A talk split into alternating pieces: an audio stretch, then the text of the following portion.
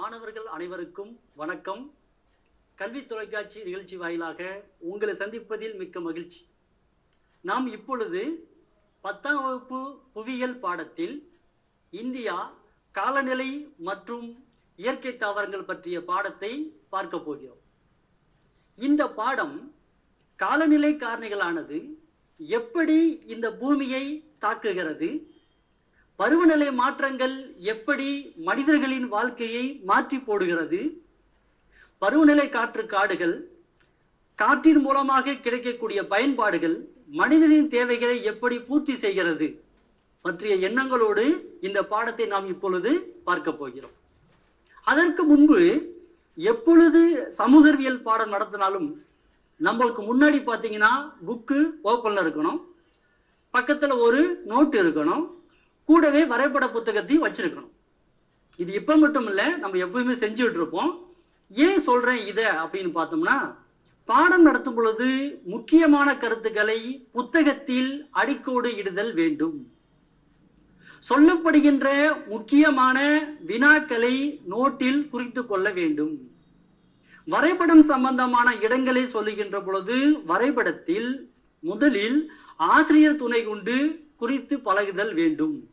இந்த பயிற்சிக்காகத்தான் இந்த மூன்றையுமே நம்ம செய்கிறோம். ஆல்ரெடி நம்ம இதை செஞ்சுட்டு இருக்கிறோம். மாணவர்கள் நீங்கள் இதை செய்யணும்.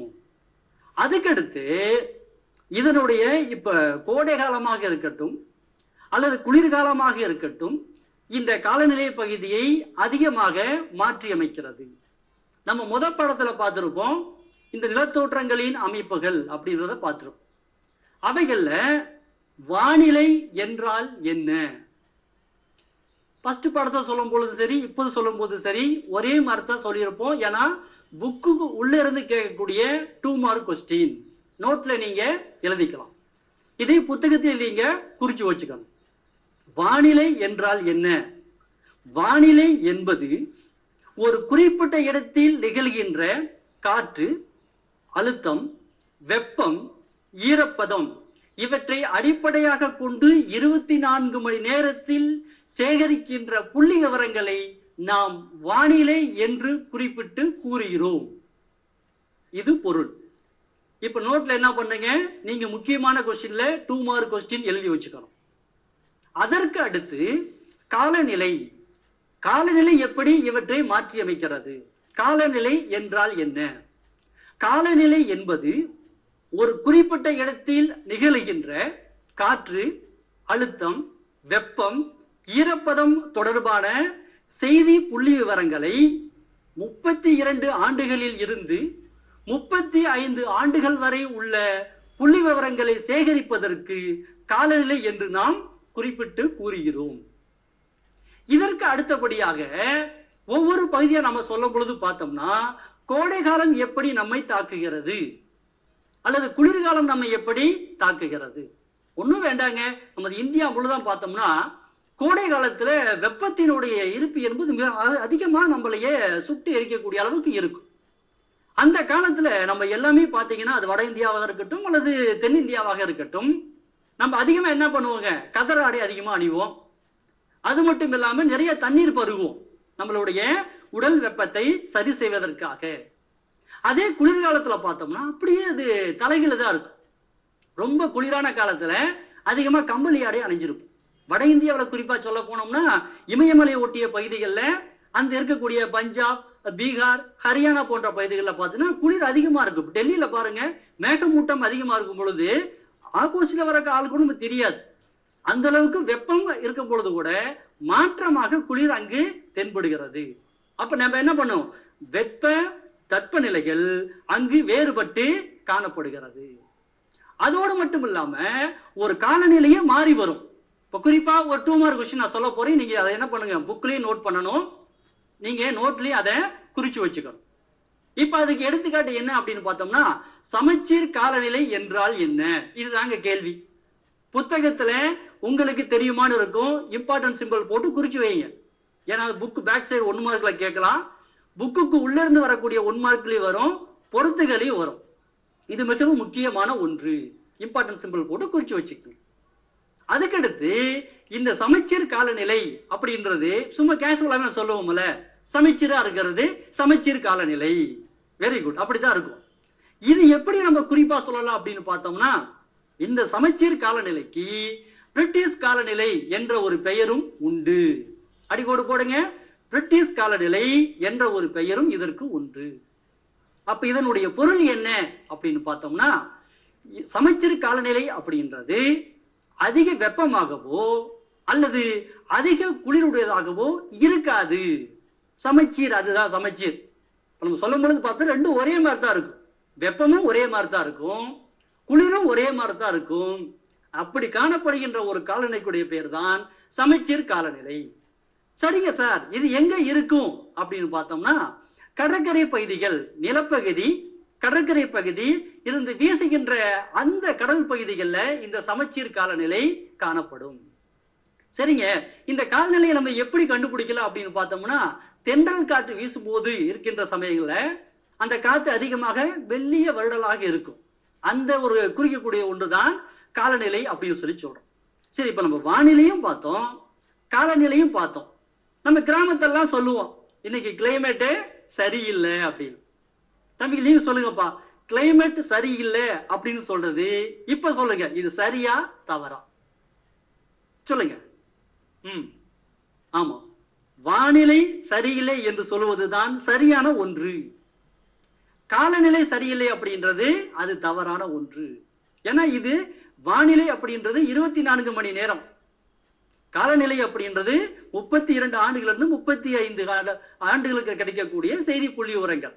இனிமேல் நம்ம யார் சொல்லுவோமா, கிளைமேட் சரியில்லை சொல்லி சொல்லுவோமா? கிளைமேட்னா காலநிலை, வெதர்னா வானிலை. அப்போ வானிலை சரியில்லை அப்படின்னு சொல்றதான் சரியான ஒன்று. சரி, இந்த பகுதியை நம்ம எப்படி குறிக்கணும்? வரைபடத்தை எடுத்துக்கங்க. நீங்க அந்த வரைபடத்துல எப்போதுமே நம்ம எப்ப குறிச்சாலும் சரி, எப்படி நாம் பார்ப்பதற்கு 2 கண்கள் மிக முக்கியமோ, அதே போல வரைபடங்களில் எந்த ஒரு இடங்களை குறிப்பதாக இருக்கட்டும் அல்லது கடல் பகுதியை குறிப்பதாக இருக்கட்டும், திசைகள் என்பது மிக முக்கியமான ஒன்று. இப்போ என்னோட கையில் பார்த்தீங்கன்னா ஒரு மேப் வச்சிருக்கேன்னு வச்சுக்கங்களேன், ஒரு மேப் இருக்கு. இந்த மேப்போட பகுதிகளில் ரைட் ஹேண்ட் சைடில் மேலே டாப்ல பார்த்துன்னு வச்சுங்களேன், திசைகள் நம்ம குறிச்சிருப்போம். திசைகள் கண்டிப்பாக நம்ம குறிச்சிருப்போம்.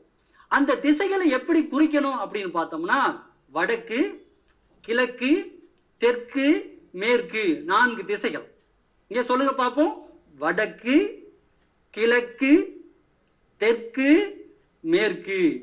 இந்த திசைகளை பற்றி நம்ம எங்கேயும் ஒரு வகுப்பில் படிச்சிருக்கிறோம். எங்கே படிச்சிருக்கோம் சொல்லுங்க பார்ப்போம், கொஞ்சம் நல்லா யோசிச்சு சொல்லுங்க. இந்த திசைகளை பற்றி படிச்சிருக்கிறோம் நம்ம. ஆமாங்க, 3ஆம் வகுப்புலேயே படிச்சிருப்போம். அதுக்கடுத்து 6ஆம் வகுப்பில் வரும்பொழுது அந்த மேப்பை வச்சு நமக்கு என்ன பண்ணுங்க, வரைபடத்தில் குறிச்சி காமிச்சிருப்போம். இந்த 4 திசைகளை நம்ம எப்படி சார் நம்ம யாபகம் வச்சுக்கணும் அப்படின்னா, சிறிய ஒரு பாடல் மூலியமா நம்ம இதை யாபகம் வச்சுக்கலாம். அது என்ன சார் அந்த பாடல் அப்படின்னு பார்த்தோம்னா, அடிப்படையான திசைகள் 4, வடக்கு, கிழக்கு, தெற்கு, மேற்கு. இங்க சொல்லுங்க பார்ப்போம், அடிப்படையான திசைகள் 4, வடக்கு, கிழக்கு, தெற்கு, மேற்கு. 4 திசைகளை நாம இங்க வரைபடத்தில குறிச்சு புட்டோம். சொல்லுங்க பார்ப்போம், அடிப்படையான திசைகள் 4, வடக்கு, கிழக்கு, தெற்கு, மேற்கு. 4 திசைகளை நாம இங்க வரைபடத்தில குறிச்சு புட்டோம். இந்த பாட்டு மெட்டில தான் பாடுறோம். இதை ரொம்ப எளிமையாகவும் யாபகம் வச்சுக்கலாம். 4 திசைகள் என்ன அப்படின்றதையும் நம்மளால மேப்ல குறிக்க முடியும். இந்த திசைகளை வைத்துத்தான் ஏன்னா இப்போ நம்ம வரைபடம் குறிச்சிட்டு இருக்கிறோம். வரைபடம் குறிக்கும் பொழுது முதல்ல திசைகளை குறிக்கிறோம். அதுக்கடுத்து பார்த்தோம்னா கடல் பகுதிகளை குறிக்கிறோம். எப்போ நீங்கள் மேப் குறித்தாலும் சரிங்க, அரபிக்கடல், வங்காள விரிகுடா, இந்திய பெருங்கடல், இந்த 3 கடல் பகுதியிலுமே முதலில் நாம் குறித்து கொள்ள வேண்டும். நீங்கள் எப்போ நீங்கள் மேப் குறித்தாலும் சரி, அதை குறித்ததுக்கு அப்புறம் தான் என்ன பண்ணுங்க, அது நாடுகளாக இருக்கட்டும் அல்லது இயற்கை காரணிகளாக இருக்கட்டும், நிலத்தோற்றங்களாக இருக்கட்டும், நாம் அதை குறிக்க செய்யணும். சரி, அப்படிப்பட்ட சூழ்நிலையிலிருந்து மீண்டும் என்ன பண்றோம், இப்ப நம்ம பாடத்துக்கு உள்ள வரோம். அப்படி வரும் பொழுது இந்திய காலநிலையை பாதிக்கும் காரணிகள் என்ன? 2 மதிப்பெண்கள் வினா. இது புக்கு பேக் சைடிலிருந்து கேட்கக்கூடிய வினா. 2 மதிப்பெண்கள், இந்திய காலநிலையை பாதிக்கும் காரணிகள். அதுல ஒன்று அச்சங்கள், கடல் மட்டத்தில் இருந்து உயரம், கடலில் அமைந்துள்ள தொலைவு, பருவக்காற்று, நிலத்தோற்றம், ஜெட் காற்றோட்டங்கள் இதை மட்டும் நீங்க எழுதினீங்கன்னா இது 2 மார்க் கொஸ்டின் ஆன்சர். இங்க சொல்லுங்க பார்ப்போம். இந்திய காலநிலையை பாதிக்கும் காரணிகள்: அச்சங்கள், கடல் மட்டத்தில் இருந்து உயரம், கடலில் இருந்து அமைவு, பருவக்காற்று, நிலத்தோட்டம், ஜெட் காற்றோட்டங்கள் இவைகள் இந்திய காலநிலையை பாதிக்கும் காரணிகள். இது 2 மார்க் கொஸ்டின்ல நம்ம கேட்கக்கூடிய ஒன்று. மற்றொன்று, புக்குக்கு உள்ள இருந்து கேட்கக்கூடிய கொஸ்டின். இது எப்படி கேட்பாங்கன்னா, இந்திய காலநிலையை பாதிக்கும் காரணிகளில் ஒன்று அப்படின்னு என்ன பண்ணுவாங்க, 4 கொடுத்துருவாங்க. அதுல அச்சங்கள் கொடுத்துருப்பாங்க. அதுக்கடுத்து பார்த்தீங்கன்னா ஒன்று மாறி மாறி இப்போ 4 பகுதி கொடுத்துருக்கும், ஒவ்வொரு மாற்றத்தில் கொடுத்துருக்கும். அது சரியான ஒன்றை நம்ம கண்டுபிடிக்கணும். சரியான ஒன்றை தேர்வு செய்ய அல்லது பொருந்தாத ஒன்றை கண்டுபிடிக்க இதுக்கு நமக்கு பயன்படும். எல்லாம் புக்குடைய பேக் சைடில் தான் இருக்கு. இருந்தாலும் என்ன பண்றீங்க, இதை நீங்க நோட்ல குறிச்சு வச்சுக்கிடணும்.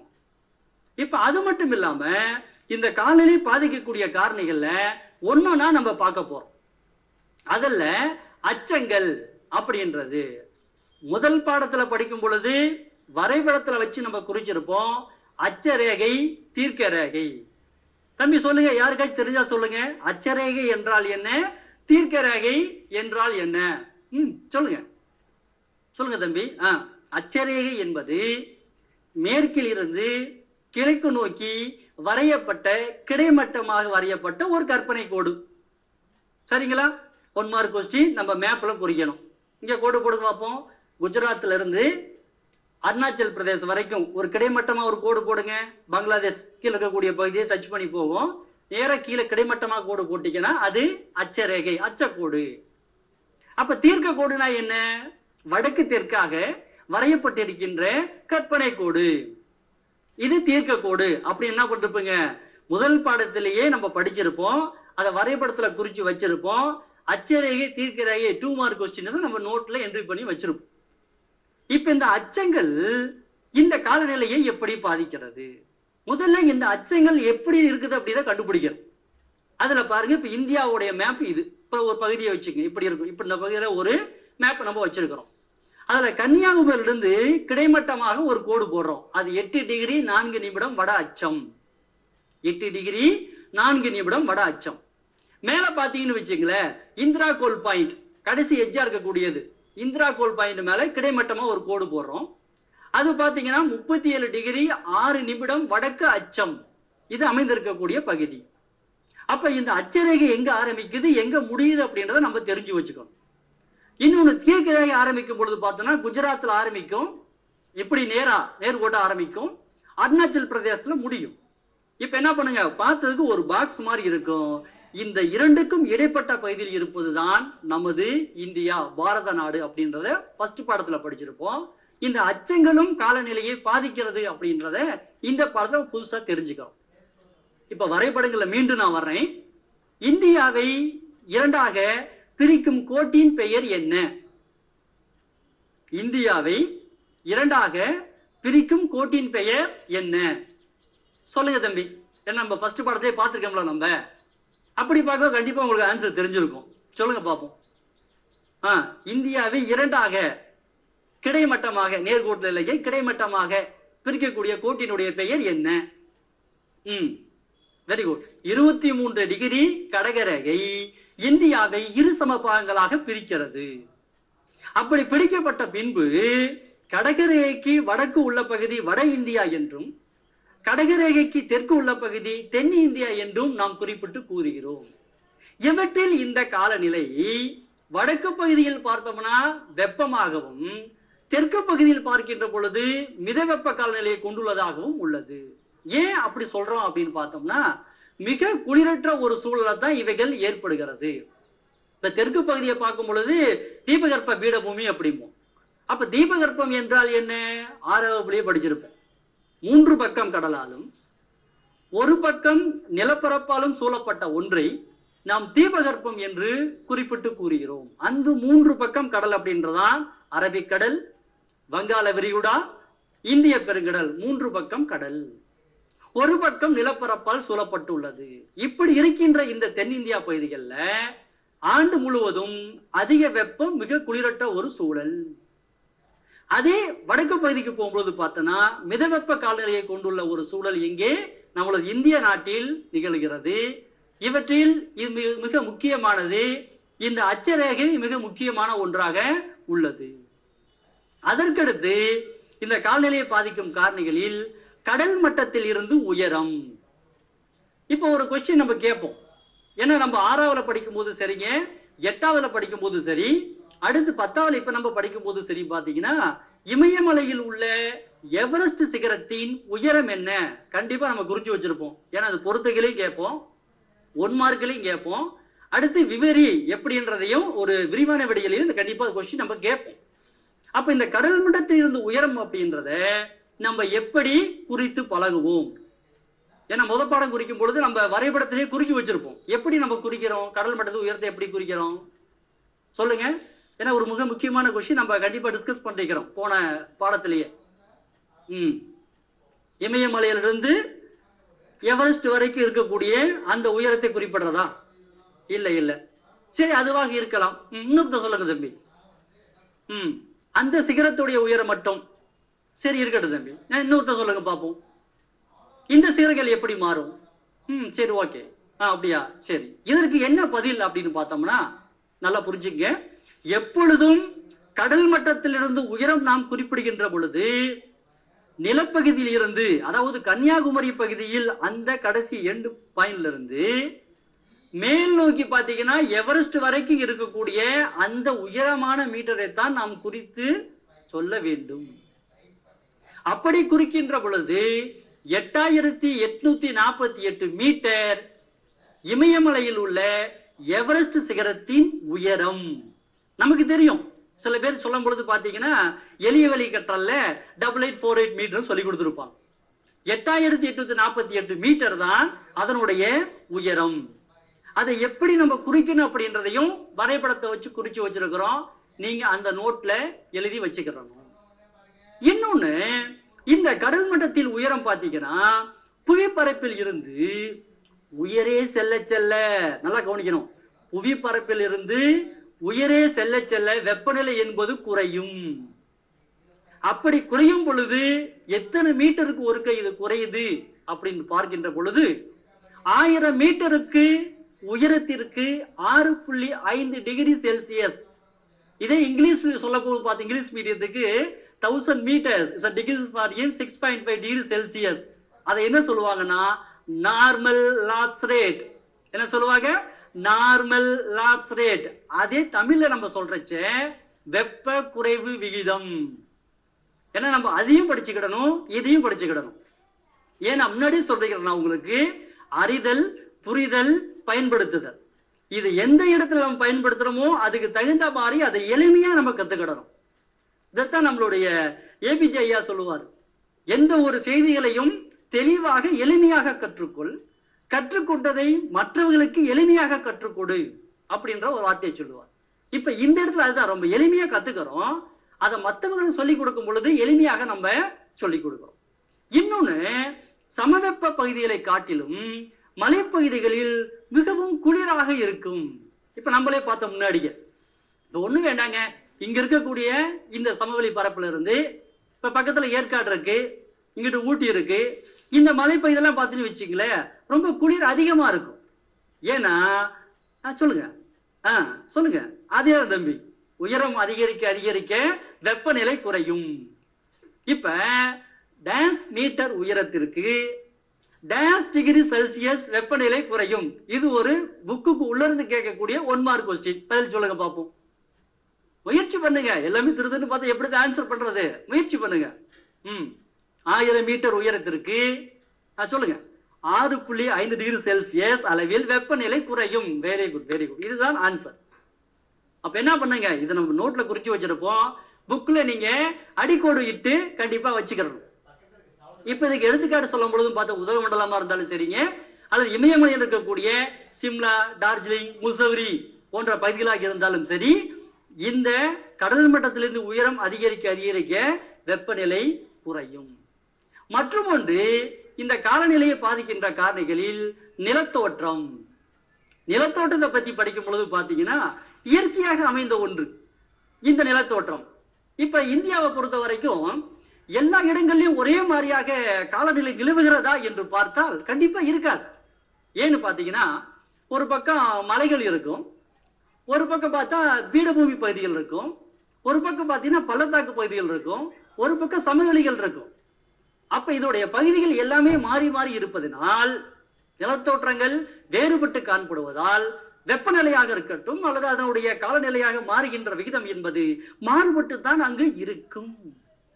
இந்த நிலத்தோற்றத்தில் இவைகள் எப்படி மாறுது அப்படின்னு பார்த்தோம்னா வெப்பநிலை, வளிமண்டல அழுத்தம், காற்றின் திசை மற்றும் மலையளவை பெருமளவில் பாதிக்கிறது.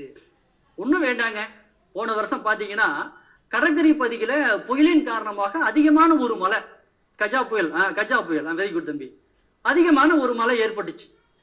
அந்த மலை என்ன பண்ணுச்சுன்னா புயலுடைய தாக்கத்தை அதிகரிச்சுட்டு கடற்கரை பகுதி, உள்ளமைந்த பகுதி எல்லாத்துலேயும் பலத்த ஒரு சேதத்தை ஏற்பட்டுச்சு.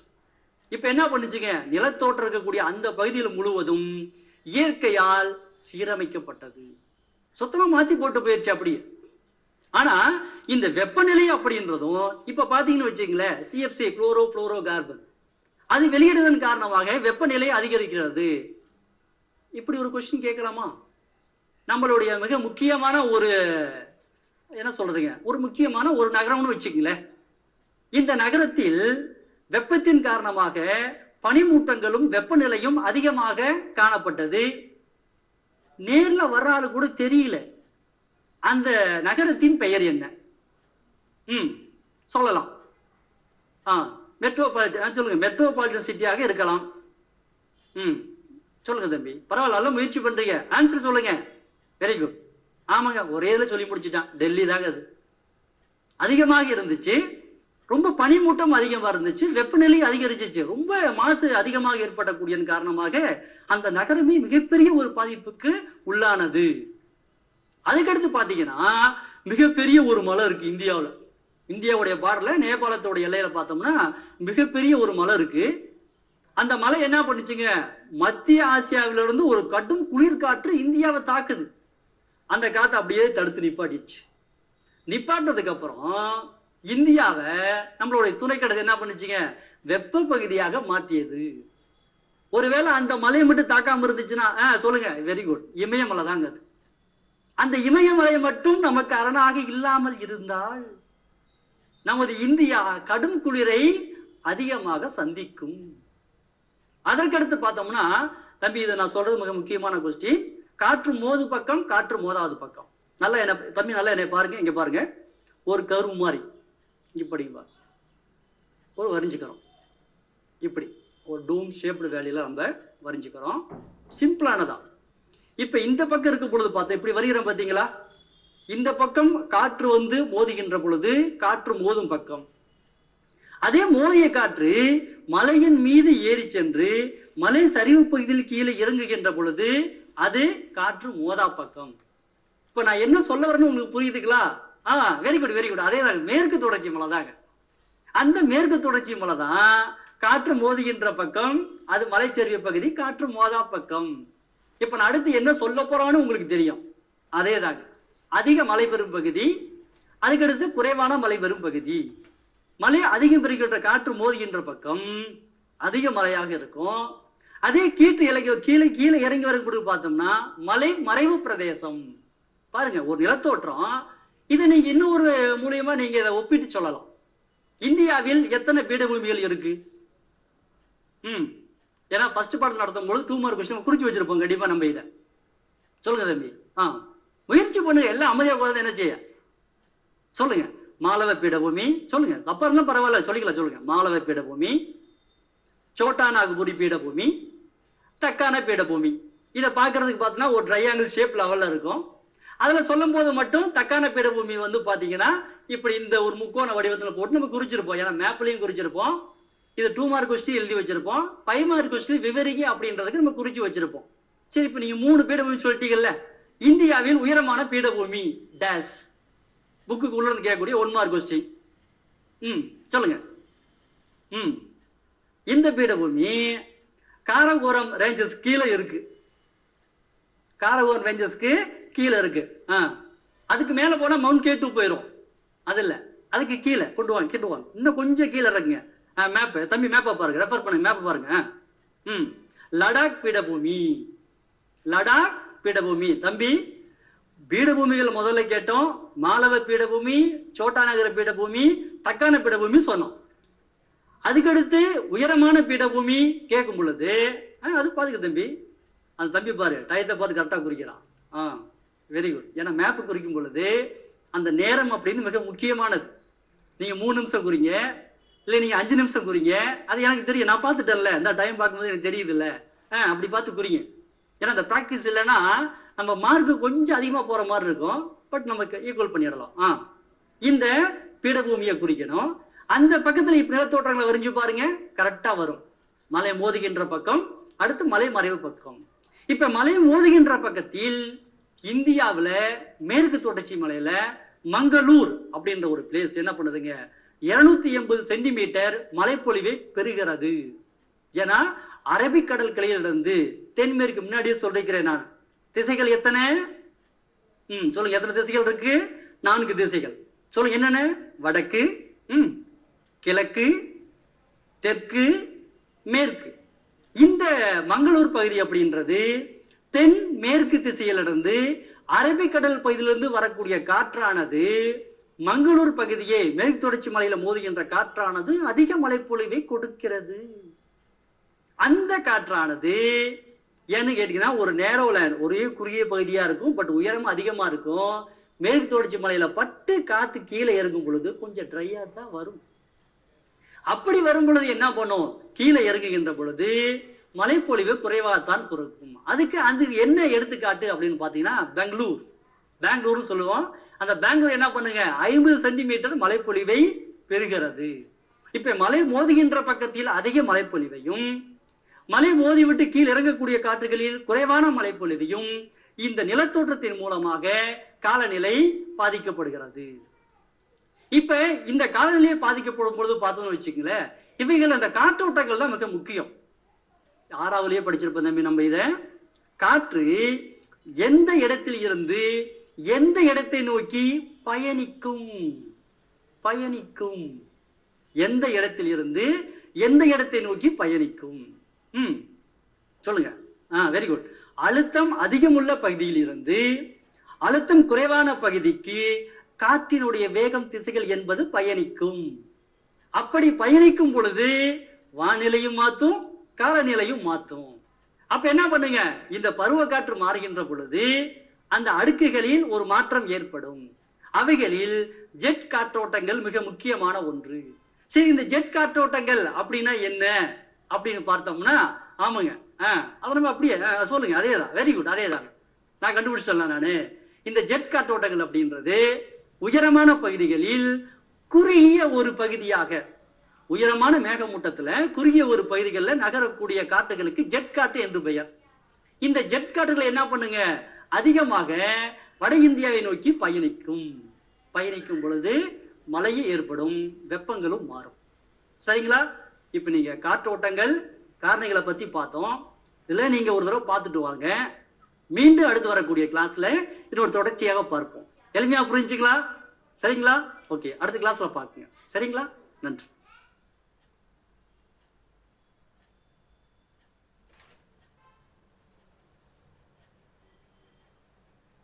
இப்பாடத்திற்கான கேள்விகள்: காலநிலை என்பது எத்தனை ஆண்டுகளுக்கு ஒருமுறை புள்ளி விவரங்களை சேகரிக்கின்றோம்? சமச்சீர் காலநிலையின் வேறு பெயர் என்ன? இந்தியாவின் மிகப்பெரிய மலை எது? கேள்விக்கான விடைகளை கீழ்கண்ட விவரங்களுடன் நமது கல்வி தொலைக்காட்சியின் வாட்ஸ்அப் எண்ணான 93618 9480 7 என்ற எண்ணிற்கு அனுப்பவும். கல்வி தகவல் மையம்.